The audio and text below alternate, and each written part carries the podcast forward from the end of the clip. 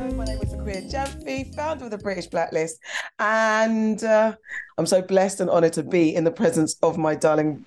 I think now you're like my honorary brother now, like we're family for good. Please introduce yourself, tell them who you are, what you do, and where you're from. So I'm David Gyasi. I'm actually Akua's blood brother, uh, blood in the spirit. And what do I do?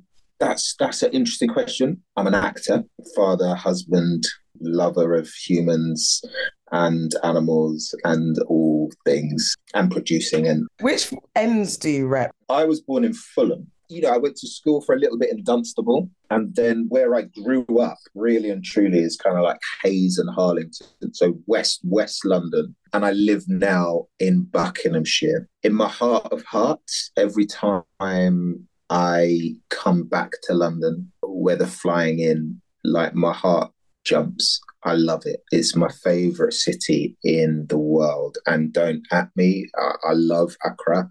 I love LA. I love New York. I love Kumasi. Kumasi, I feel very peaceful there. But London, for me, just the eclectic mix of culture from different areas of the world, for me, I love it. There's nothing else like it. So, a couple of things. First of all, you mm. you're a lover of humans. Is that all humans, regardless of their nature?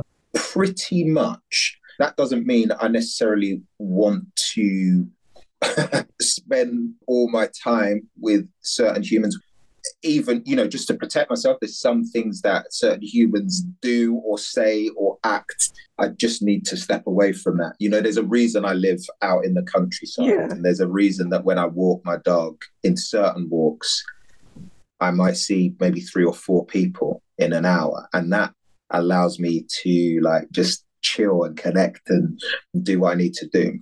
But it also allows me room for grace and room to look at myself and know that I'm not perfect. So mm. why would I expect that from other people?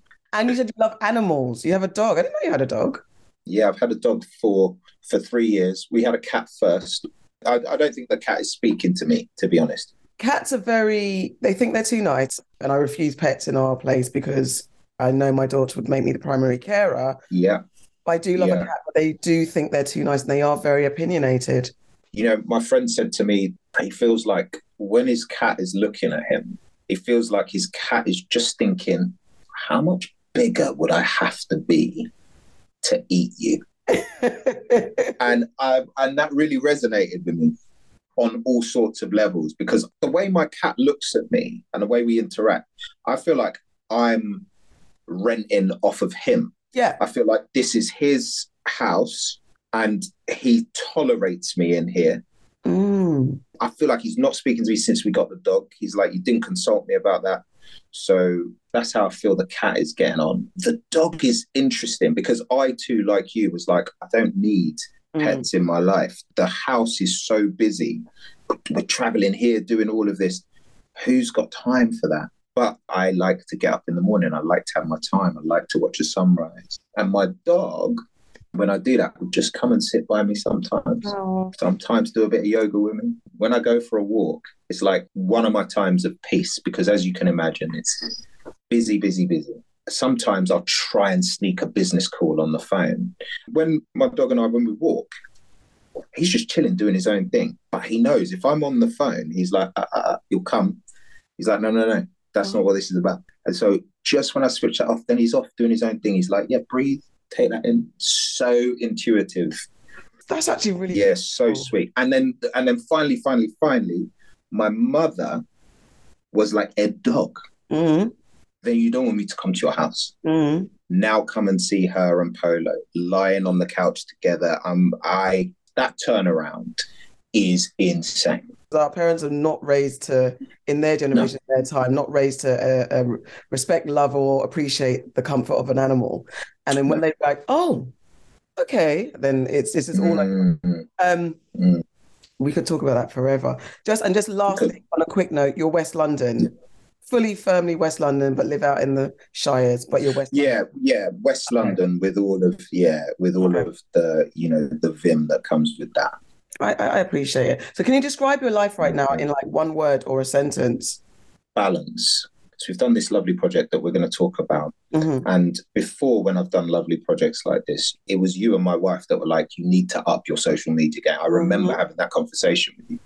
So all of those projects up to that point where you knew about me, I didn't have any social media. So I was just going about my day, picking up the script, going, I really like that. I want to do it. And then once it was done, that was it. I leave it. This is the first job that I've done where I've had a social media presence. And the feedback is it's lovely and I welcome it and I embrace it, but it's overwhelming if I'm if I'm honest with you. And I found on Sunday I woke up at like four because my phone was blowing up. Producers, friends that I haven't even spoke to for years, like, my gosh, the work in this, blah, blah, blah, blah, blah. I woke up at like four in the morning and I reached for my phone to, God, I wonder what messages. And I caught myself Yeah. and I said, this is not the one. So I put the phone to the side, didn't touch social media or anything. I took a proper Sabbath that day. And because I was up, I got to see the sunrise. I did a bit of exercise, a bit of prayer, and just felt myself just being rebalanced. I really get that moment of catching yourself to stop yourself being indulged in, in the likes. And it is finding the balance between it's okay to enjoy the likes and appreciate that people appreciating you. Uh, it's that moment of don't let it control you. You know, as an artist, we all strive to give the truth. What does this story really want to say, right? And if we are focused on likes or we're focused, because it can go the other way as well. That could have come out and people could have been like, what is this, blah, blah, blah, blah, blah. It could end up affecting how we strive for the truth. We might start thinking, how am I going to please someone? And I, I don't think as artists, we should be we, we should be coming that way round so i think it's important to come back to a place of like neutrality once you've done it then it's kind of not yours anymore it belongs to the beholder it belongs to the person who owns the gaze on it so I agree. I agree. So this um, mystery thing that we're not saying, tell us about your latest project. What is it? so the project is the diplomat the one on netflix it is essentially a political drama it's written by an incredible writer, brain, researcher, historian, creative artist, very clever human being called Deborah Cahn. And she's gifted us. She cut her teeth on the West Wing Mhm. back in the day, and then Homeland, think a bit on the Good Doctor and, and other bits and bobs. But this is her baby. And we really get to benefit from her wealth of experience. I play a character called Austin Dennison, who is the British Foreign Secretary.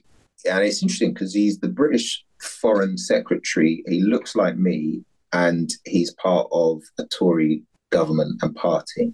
Yeah. I'll confess, when they first told me about him, I had an idea of like who that type of person would be. From the examples that were out there at the time of the Tory members of parliament that Yeah. looked like me or had the same complexion, every time they spoke, I didn't feel like I necessarily aligned with them and their politics and their policies. And so I kind of had an idea of who this person might be, the type of school he may have gone to, the way he might speak. Mm.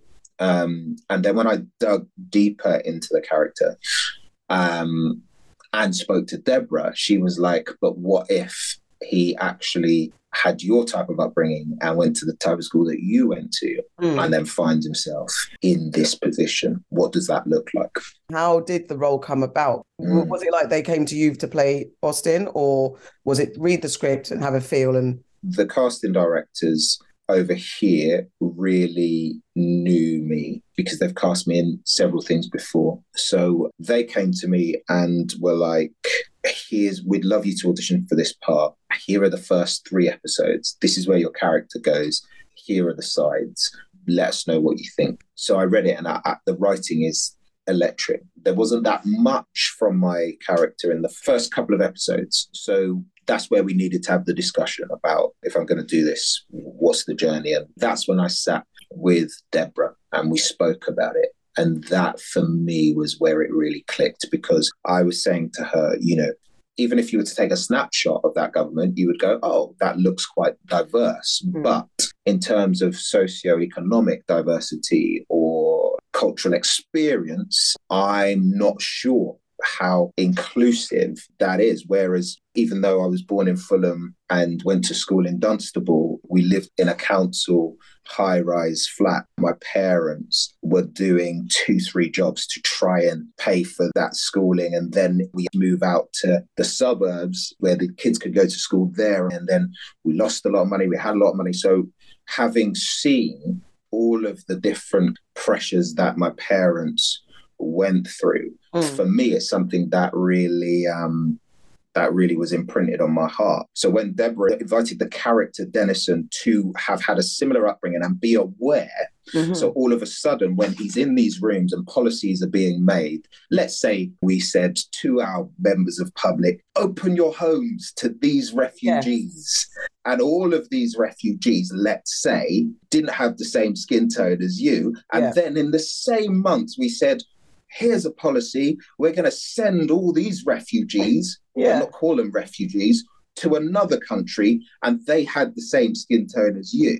How do you then, as a person, stand behind that policy and get behind it? And that became a really interesting space to explore. Then also what Deborah said that really intrigued me. She said, look, I have to believe that there are good Republicans and there hmm. are bad Republicans. And I have to believe that there are good Democrats and there are bad Democrats. And this goes to your thing. Are you a lover of all humans? Right. She said she knew for a fact that let's say that there are recent leaders of the Republican Party that got in power, that when they got in power, yeah. there would have been some Republicans that had been there for a while that had decisions to make. Yeah. And some of those decisions were like, we're driving off a cliff here and not in my name will we do mm-hmm. this. I'm resigning and I'm going to be outside the party and I'm going to hold a placard up which says this leadership and where this party is going, I disagree with. There would have been other people that would have looked around them and said, if we all leave, then the party and therefore the country and therefore the world, which has this country as its police force, yeah, is in the hands which are I don't deem safe. Right? Those people stayed and tried as much as they could to steer the ship in a direction which had some form of safety. And she said, I think that's where Dennison, that's the camp that Dennison's in. I actually hadn't, hadn't even put a party to them, even though obviously they're Tories. I hadn't put a mm. party. I was just watching it as a political drama and enjoying it. But I yeah. was thinking about the dynamic that plays out between Austin and Trowbridge, Nicol Trowbridge. Those dynamics, the power play that appears, it made me think about the levels of the man that's in power, supposedly in power, and the people mm-hmm. behind them and who actually is mm-hmm. in power. Mm-hmm. And then I was wondering about the layers of that when it comes to how would that be? But there's a moment in an episode, I'm trying not to do spoilers, where yeah. and I was imagine now the man that's supposed to be in power, the person that is commandeering the mm. power, and also that man also being a man of color. And now you're saying that you spoke to Deborah about the levels of who Austin is.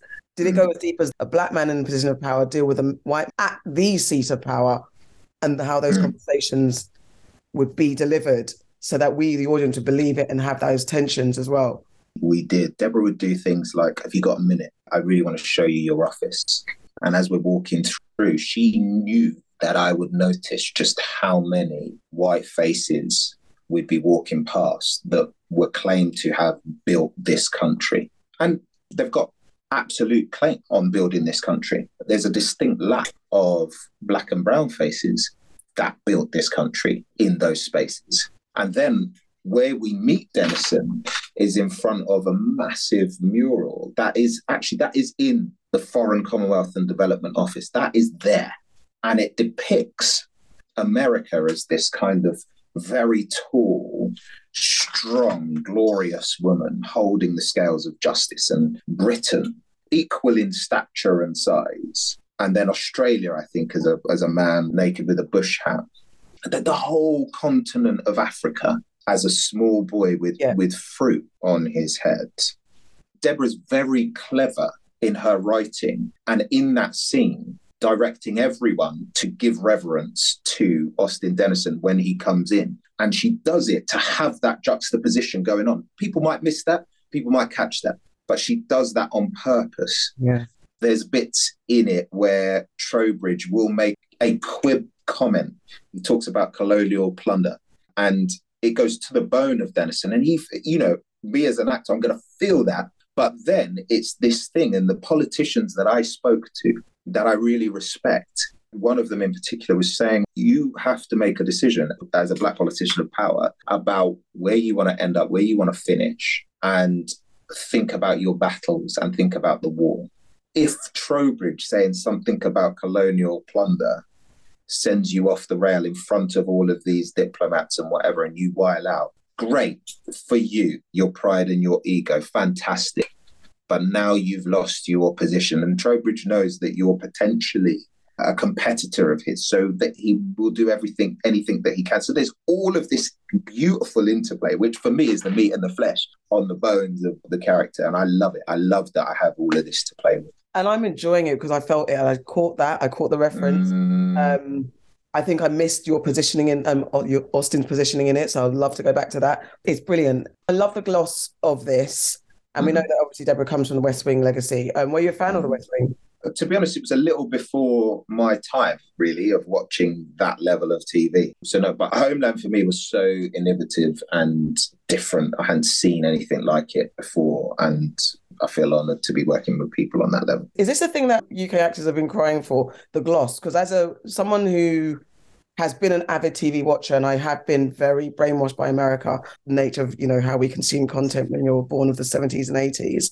So I've been like, why does British sometimes, why do British shows look so grey? I know we're grey, but it doesn't have to look grey. Mm. And I didn't understand the levels of budget. In those days, I didn't know what budget meant, what camera quality meant, all those type of things. But now I'm yeah. here and understanding, and understanding budgets can make a difference. But also it's there's a traditional British look. But our, our actors like, God, can I just be in something that's UK that doesn't look so dull?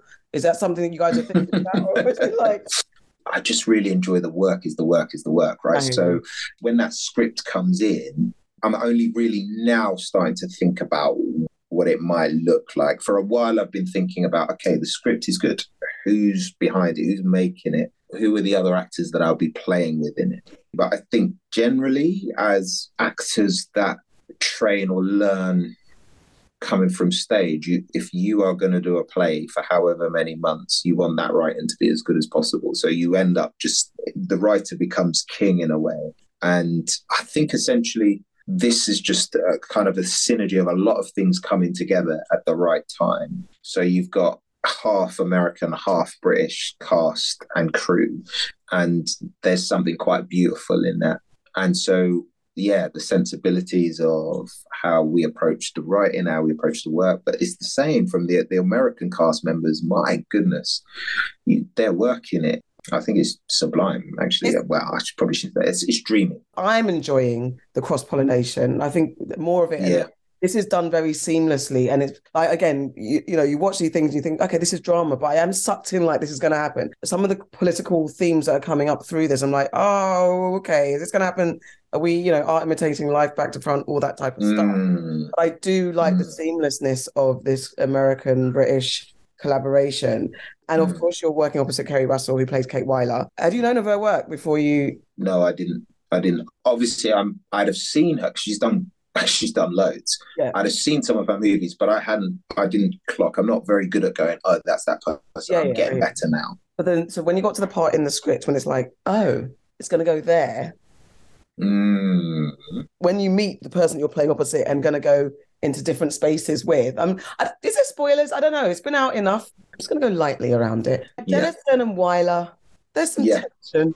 Yeah. You see that in the script, and then you meet your co-star, you get that out the way first. Okay, okay, we, you know we're going to get a little bit technical, aren't we? Is that it, or is it just about you know it comes up when it comes up, and knowing that you're going to get into some personal situations, character to character? We're quite lucky in this. We filmed two episodes at a time, so one and two, and actually, we didn't get the scripts so we would we'd get one and two and then maybe a week before we finished the second episode then we'd get three and four so what's helpful about that is you have to kind of play the truth of what's going on at that time and then you build on that. I think that they had sowed the seeds. They'd said, look, this is where we're thinking this is going. So then, as actors, and sometimes I've done a few of these kind of relational things now, and I'm fine to work with someone. We'll sit down and plot it together. You know, she's feeling this, he's feeling this. But then there are some times where I'll do that work on my own. And I think that that was quite helpful here. So Keri did her work on her own, and I did mine. So Deborah was saying there's moments in it where everyone else should know what's happening except those two. Like they should be the last to realize it. And the audience should go, oh my gosh, oh my gosh, oh my gosh. And then when they realize it, they're like, oh, how did we end up here? So, in terms of their connection, I think their connection is more about the heart and the integrity that they both have for people and for the, the office that they hold. Yeah. Uh, and doing that job properly. And so I think, sadly, in their environment, those people that hold that reverence and respect for what they do are far and few between. So then when you meet one, there's an even deeper connection straight away. You kind of assume, you can assume, like, oh, obviously this yeah. is going to happen. There's that yeah. moment with the wiping, and I'm like, ah. there it is.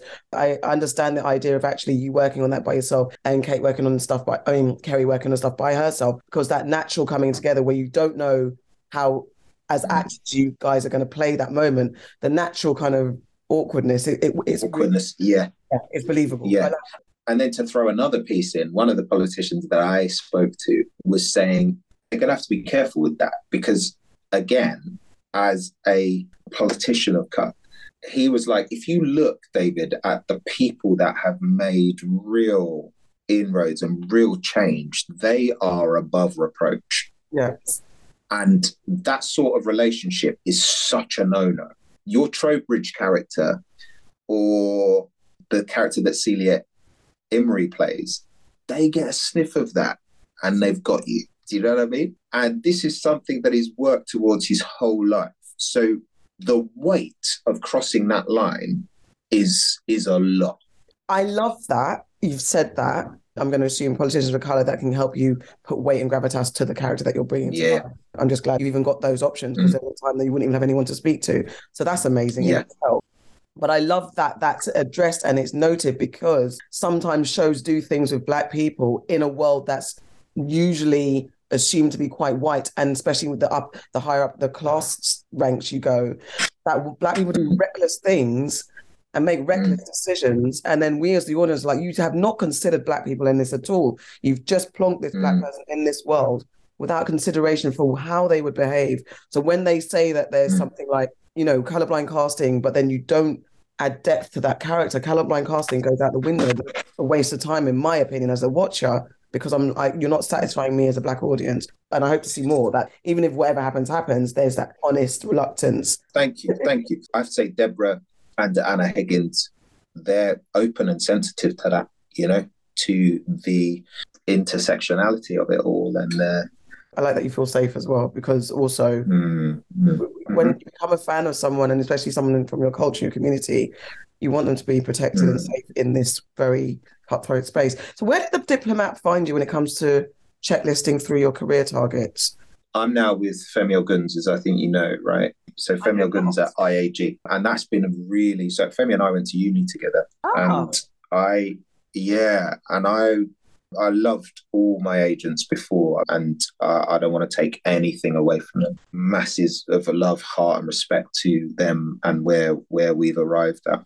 And also with with Icky as well, and I was coming off a long job on a show and I said to them, I'm not really looking to do any more shows. I'd love to do some film, maybe do some like one and done dramas, you know, four parters, whatever, maybe some theatre, and, and, and we'll look that way. And Femi really said, I think you should have a look at this script. I think this is something very special. I was like, really? And I, I respect him. I looked at it and then got on the phone with Femi and Icky, and I was like, I really like this. And then after I sat and spoke with Deborah, I felt several things. I felt the fear of the script because there's a lot of dialogue, there's a lot of political speak. and also the fact that it was going to be all consuming. I wouldn't have time to nip away in a break and go and do this lovely little indie in the south of Italy or whatever, and then come back. And so the fear and the challenge of it made me think I have to do this. So, in terms of where it places me in my career, that remains to be seen what the knock on effect of being involved in a show like this is.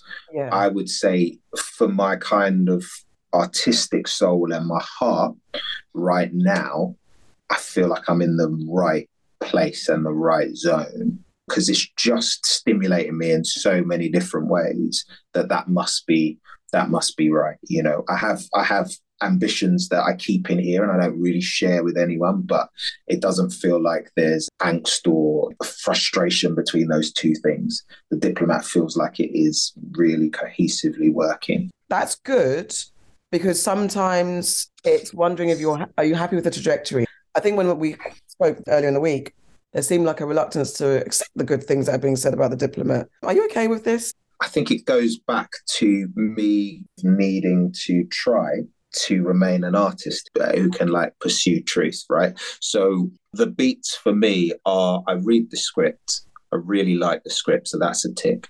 Then I meet the people that are making it and I really like them and I'm excited about them, that's a tick. Then I have the experience of filming it and I'm really enjoying the people that I'm working with and the work that I'm getting to do. So that's a tick. Then they send me all the episodes because I have to talk about it in the press and I watch them and I'm like, wow, it's turned out even better than I imagined it. So that's a tick. And then the audience reaction has been such a blessing and an overwhelming blessing, and that's a tick. My reluctance to kind of lean into that is I didn't want to get addicted to that because I feel like that can then start to stifle the choices that I make as a creative back when I'm just reading the script, you know?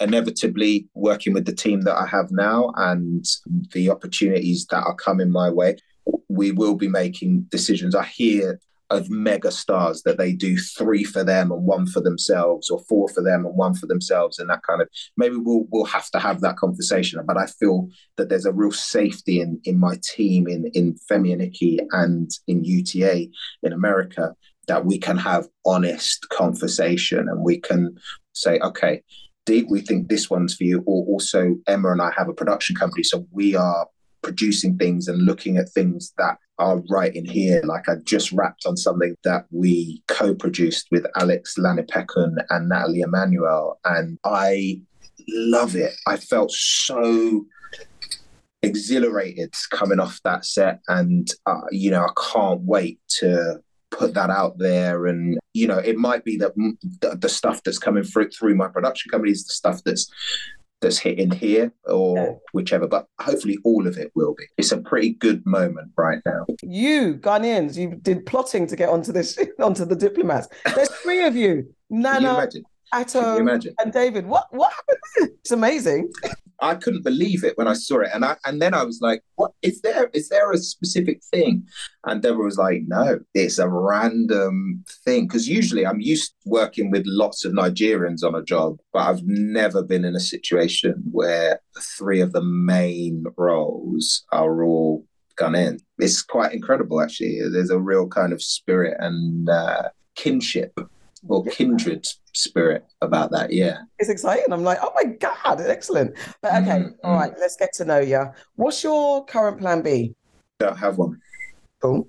What's made you sad, mad, and glad this week? Sad Diane Abbott situation. Mm-hmm. Uh, glad that's probably sad and mad. And glad it has to be the production that Emma, Natalie, and Alex and I have just done. I walked away from that and said to Mrs. G, that just feels like the most exciting investment that we've made in a long time. Yeah, my heart is full from that. That's made me glad to hear. When are we going to see this project? I think things will move fast on it. It's a means to an end right now. So it's a short, oh. but it has legs to go on. Uh, you know, whether it'll be a feature, whether it'll be a TV show, remains to be seen. Alex Lanipekun, I never knew. A force, excellent writer, really enjoyed being directed by him. it was incredible and all busy, busy people. So for us to kind of in our hiatus to go, should we go and make a thing? From Emma and my production company, and Natalie has her own, and, and Alex has his own. That the idea is is really that how cool would it be? Alex and Nats phoned me up and said, We've never worked with you. Well, I've worked with Alex before, but never with Natalie. And how many years of between us have we been in the business? So we were just like, we should just start doing more of this. So yeah. This makes me glad because the connection and the unity and the networking, I love it. All right, what are you watching right now? Beef. What are you reading right now? Just finished reading Will. Will. The Will Smith book. Honestly, have a read, you know. And it's interesting that it came out before we were together that night, actually, weren't we, at the Oscar oh, party? God. Yeah. Yeah, yeah, yeah. So, so I'd be really interested to hear your thoughts on it. It gives you a real insight into the man, and not excuses it, but you can see the trajectory of how that. Because we were watching it with our jaws dropped, Literally. and feeling. Re- I remember us both feeling really sad Yeah. and really like a loss, feeling the loss of what that moment could have Yeah. been. Yeah. Either read it or even do the audiobook because it's him being Will. You can imagine he's like, okay, we're not just gonna do an audio book we're gonna do the best audio Yeah. book Yeah. ever. And Yeah, so yeah, it is yeah. like a whole kind of entertaining thing anyway. It's a kind of experience. You might even read it and listen to it in two separate occasions, you know. It's cool. Yeah. Before that I read Spare, the the Prince Harry book. Oh, I bought that for mum, Yeah. but I haven't read it. I don't think it's going to give you anything that you didn't know or didn't assume, but it is after reading it, it's even more fascinating to see how the press report around the royal family and around them them two having read it. I, I just needed to read it because loads of people have opinions about them as a couple and opinions about the press and opinions. And I just was like, I just need to understand for myself. And I'm I'm glad I did. Um, what are you listening to right now? Haha, nice. Okay, so podcast wise, my wife has started a podcast. So I've been listening to that, which is Mind, Body, Soul, and Stage. Through our production company, she's looking at it's a couple of things really. Our kids have gotten older, so Emma's finding more space and more time to explore creativity. And with that, looking at being the wife of an actor for nearly 24 years now, and now the mother of an actor and the mother of another child that may want to be a director. Mm. There's a lot of things that she's seeing behind the scenes and a lot of the journey that she's obviously been there every step of the way. So seeing the ups and downs of that. And it has dawned on her to put something out there that is kind of a helpful like guide a kind of so people can tune in and hear of other stories. You know there's comfort and there's peace in the fact that other people have been through things that you may have been through Yeah. or whatever. So Yeah. mind body soul stage is her podcast which i think i'm two behind. There's two that have been released so i need to catch up with those. And then me i love gospel music. I really do. I just find there's beats to it there's the soul to it but the spirit part of it just elevates me to another another place really so i listen to that a lot i listen to that a lot when i'm training as well and then I, i've i've got an afro beats album that is like just random What's the last thing you saw on stage? i think it was known as the doll's house but the sort of after the doll's house one Yeah, i can't, I can't remember the name of it but she was phenomenal in it i loved it yeah As, as is Ms. Noma. She's amazing. What's on your bucket list? Yeah. Oh, um, so what can I share? There's something I want to do for my mother, which when I when I do it, you'll know about it. There's also stuff I want to do around the house here, but I'm I'm good. You know, I'm quite content. I, I, yeah, I've got things that I want to do, but I like to just keep them here until I do them, and then and then you'll know. You know, so yeah. Celebrate someone else. Who do you rate right now? there's so many people I rate. You know me, lover of humans, but I met up with Sope Dirisu for a cup of coffee and I really, really enjoyed that. I'm excited about him. But there's so many. I could name so many, many people that I rate. Uh, celebrate yourself. What are you really proud of about yourself? I'm proud of I'm proud of the fact that I have been married for 24 years in September. Oh, congrats. And thank you. From like seeing each other on the bus at 11 and 12 to oh. now being 40 plus and still kind of enjoying one another and giving room for one another to like grow individually and I'm proud of where we find ourselves. Do you know what I mean? And and I know it's not just us two; it's the family and the friends that we have around us, and it's the so yeah. Through that, it makes me proud of the family and the friends we have around us. The kind of tone that was set from my mum and dad, from Emma's mum and dad, the greater good, the God that's like been around and with us. Yeah, so that's me. That makes you smile and proud too. Whose footsteps are you following in? There's a lot of people. I took my son who's the, the child that wants to be director. that wants to be a director? He, i mean at the moment he's like astrophysicist or director. That's his world right? But we took him onto this set that we were on and he's been on lots of other sets before. But i was saying to the sound man john who's also mixed race that the significance of my son being on that set with Alex Lanipekun, who has the same skin tone as him, mm. with Nathalie Emmanuel, the leading actress, who has the same skin tone as him. The sound man had the same skin tone. The DOP had the same skin tone, Morgan. For him to see that and know that his parents are involved in producing that. I was saying to Soundman John that actually I know that you being here and doing your job as well and as officially as you have done has had an imprint on my son, being able to see that. And so when my son is asked this question in yes, whatever he goes on to become, an astrophysicist or whatever, there will be some of John's footprints that he's stepping into, you know? So there's a load of people, you know, from like there's that side of it, there's the Obama side of it, there's even for me, there's even the Tom Hardy side of it, seeing where he's taken performances to and levels to, you know, there's all sorts of people. I'm like, yeah, I'm going to take a bit of that, and I'm going to take a bit of that. I'm going to flow, and I'm going to walk, and I'm going to march and run and, and dance and all of them things. I like that. What's next? What's next? There's something I can't talk about. Obviously. Um, and, and I'm not even just saying that to fill no, a gap. I can't, but you'll know. And then there is there's the short film that I don't even know if I can talk about. That's happening, but there's all I'll say is I have costume fits and makeup tests and whatever all happening next week and read throughs and all of that. You're booked yeah. and busy, is yeah. what you're saying. Yeah. Yeah. Um, though we're not to bombard you or get on your nerves or stress you out, where can we find you? I mean, you you should have shares in in this account. Uh, it is at the David Gyasi, um, and I think that's the handle for both Twitter and Instagram. I am probably more lively on Instagram. Now I'll see you if you come by. Well, just guys, don't bombard him. He's just new to this yeah, yeah, yeah, yeah. and and although we know and we know it's on Netflix, but just in your words, please tell us where and when we can see the diplomat. Diplomat, you see it now mm-hmm. on Netflix globally. I think it's all over the world, and uh, I'm really proud of it. And it's a show that I would watch if I wasn't in it. That's kind of, and I don't watch everything, so yeah. There's going to be a season two and a three and a four? I really want there to be. I think it needs to be.